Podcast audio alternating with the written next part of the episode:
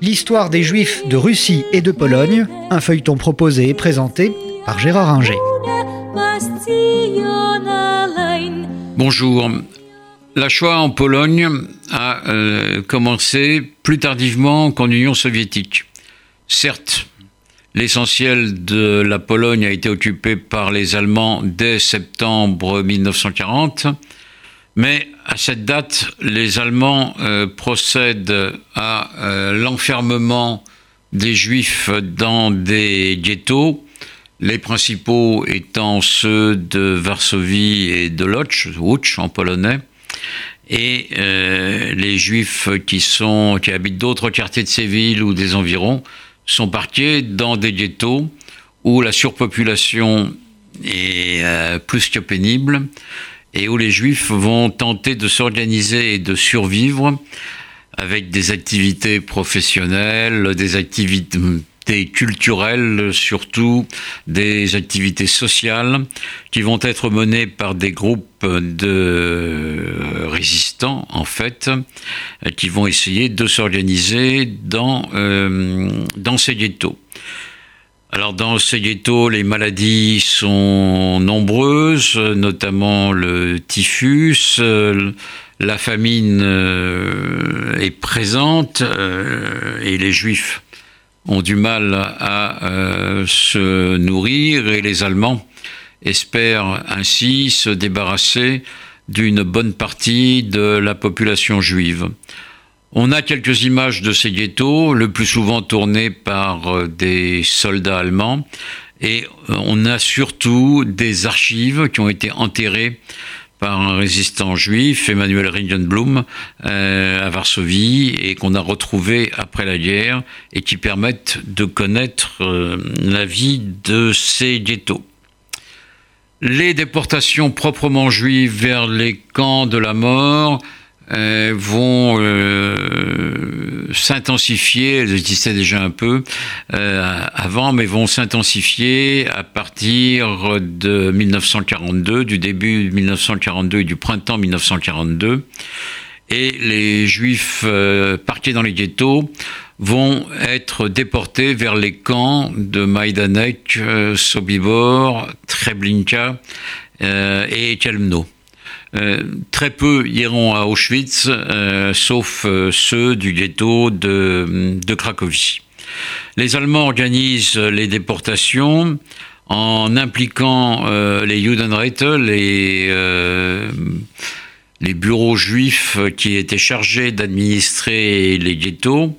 C'est là où on voit toute la perversité des nazis à impliquer les juifs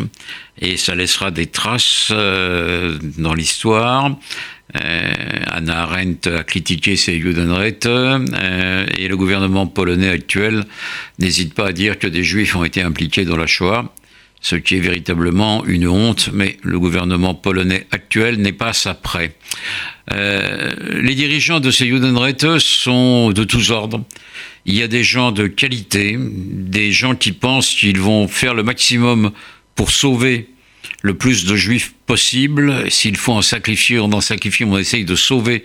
le, plus possible, notamment euh, en les faisant travailler. Euh, mais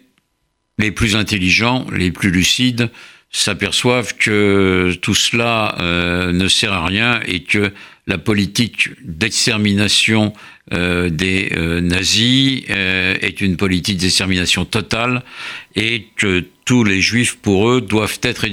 exterminés. C'est le cas de Adam Tcherniakov, le président du, du Judenrat de Varsovie, qui, comprenant exactement ce qui se passe, se tirera une balle dans la tête parce qu'il n'a pas d'autre solution que le suicide.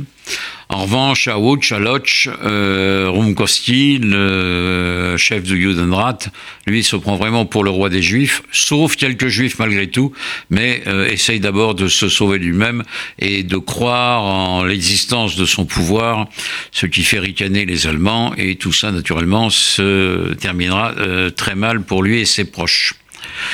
Au printemps 42, euh, vraiment les déportations massives commencent. On sait comment elles se déroulent à Varsovie où on rassemble les juifs sur euh, Platz avant de les mettre dans des trains.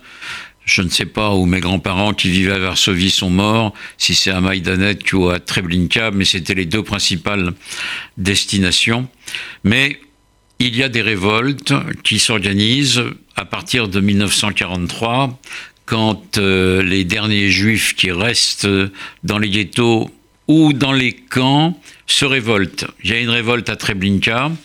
euh, organisée par les détenus, ce qui paraît impensable compte tenu euh, de la situation du camp, mais qui est réel. Et puis, il y a la célèbre révolte du ghetto de, Varsovie au printemps 1943, euh, euh, menée par l'organisation juive de combat, dirigée par un, sioniste, Mordechai Anilevich, et composé de toutes les tendances du monde juif polonais, des sionistes, des communistes, des bundistes euh, et des assimilationnistes, ce qui fait que ce sera le drapeau polonais qui sera hissé à côté euh, du drapeau euh, juif euh, blanc à deux bandes horizontales et à l'étoile bleue, bandes horizontales bleues également. La révolte va durer trois semaines, les SS sont surpris et le général Dietrich Zepp qui les, qui les commande est obligé de recourir au lance-flammes, à envoyer les SS dans les égouts pour pourchasser les derniers juifs. Certains, comme Marek Edelman, réussissent à passer euh, du côté euh, non juif, du côté des Polonais. Euh, quelques armes, mais pas beaucoup, parviennent du côté des Polonais pour aider les résistants juifs. elles ne sont pas nombreuses, mais cette révolte montre bien et a pour objet de montrer au monde entier que les juifs ne se laissent pas abattre comme euh, des moutons et sont capables, euh, malgré les privations, malgré la misère et la détresse, et sans illusion sur le sort qui les attend, euh, sont capables eux aussi de se battre. Certains juifs réussiront à s'échapper des ghettos, à gagner les forêts polonaises et essayeront de se battre avec les partisans polonais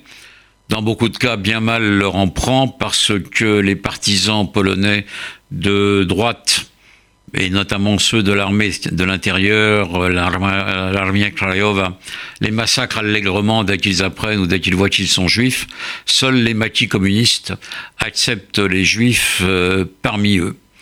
Donc là, euh, en Pologne, sur 3 euh, millions de juifs qui euh, vivaient sur le territoire polonais euh, avant-guerre, il ne reste plus à la fin de la guerre que environ 80 000 juifs qui ont réussi à se sauver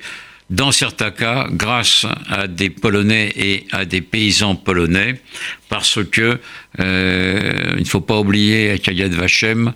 le plus grand nombre de ceux qui ont sauvé des Juifs sont des Polonais. D'autres les ont massacrés, comme à Jedwabne en 1941, où les Polonais euh, du village de cette ville de Pologne orientale massacrent allègrement les Juifs sans que les Allemands aient besoin de les aider. Euh, décidément, les relations judéo-polonaises sont très complexes et euh, elles n'ont pas fini de s'aigrir, puisque le gouvernement polonais actuel refuse pratiquement de reconnaître que les Polonais ont participé